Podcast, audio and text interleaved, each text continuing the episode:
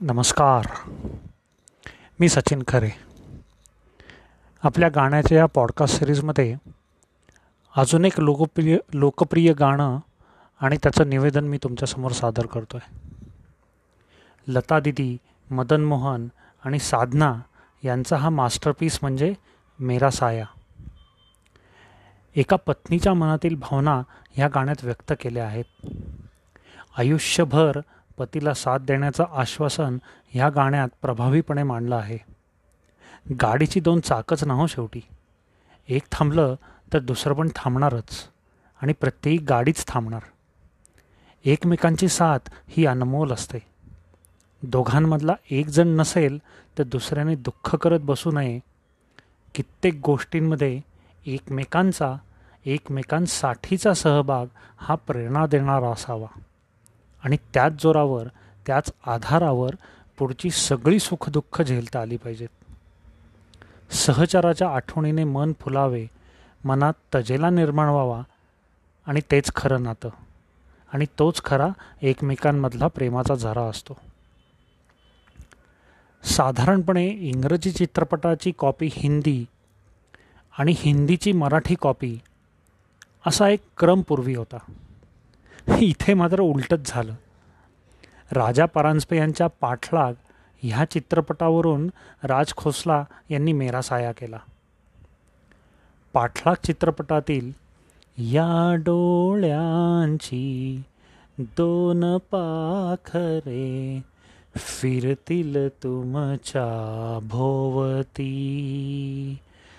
पाठलागही सदैव करतील, असा कुठेही जगती।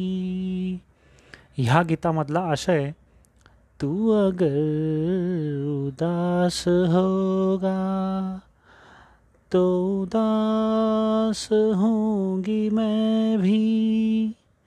नज़र आऊँ या ना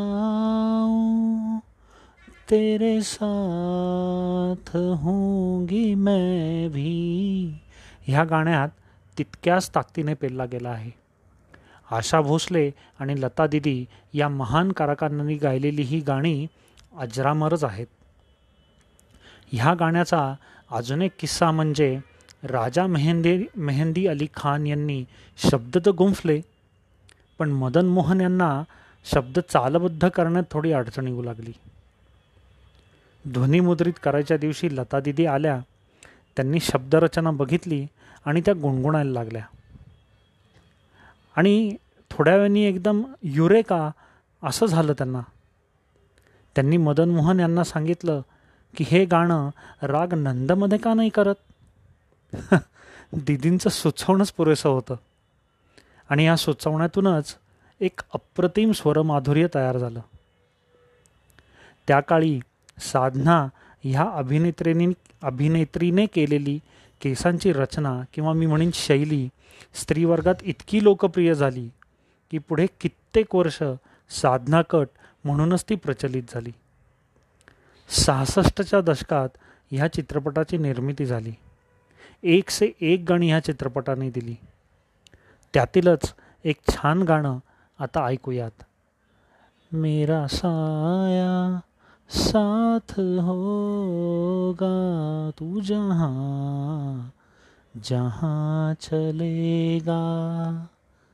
धन्यवाद।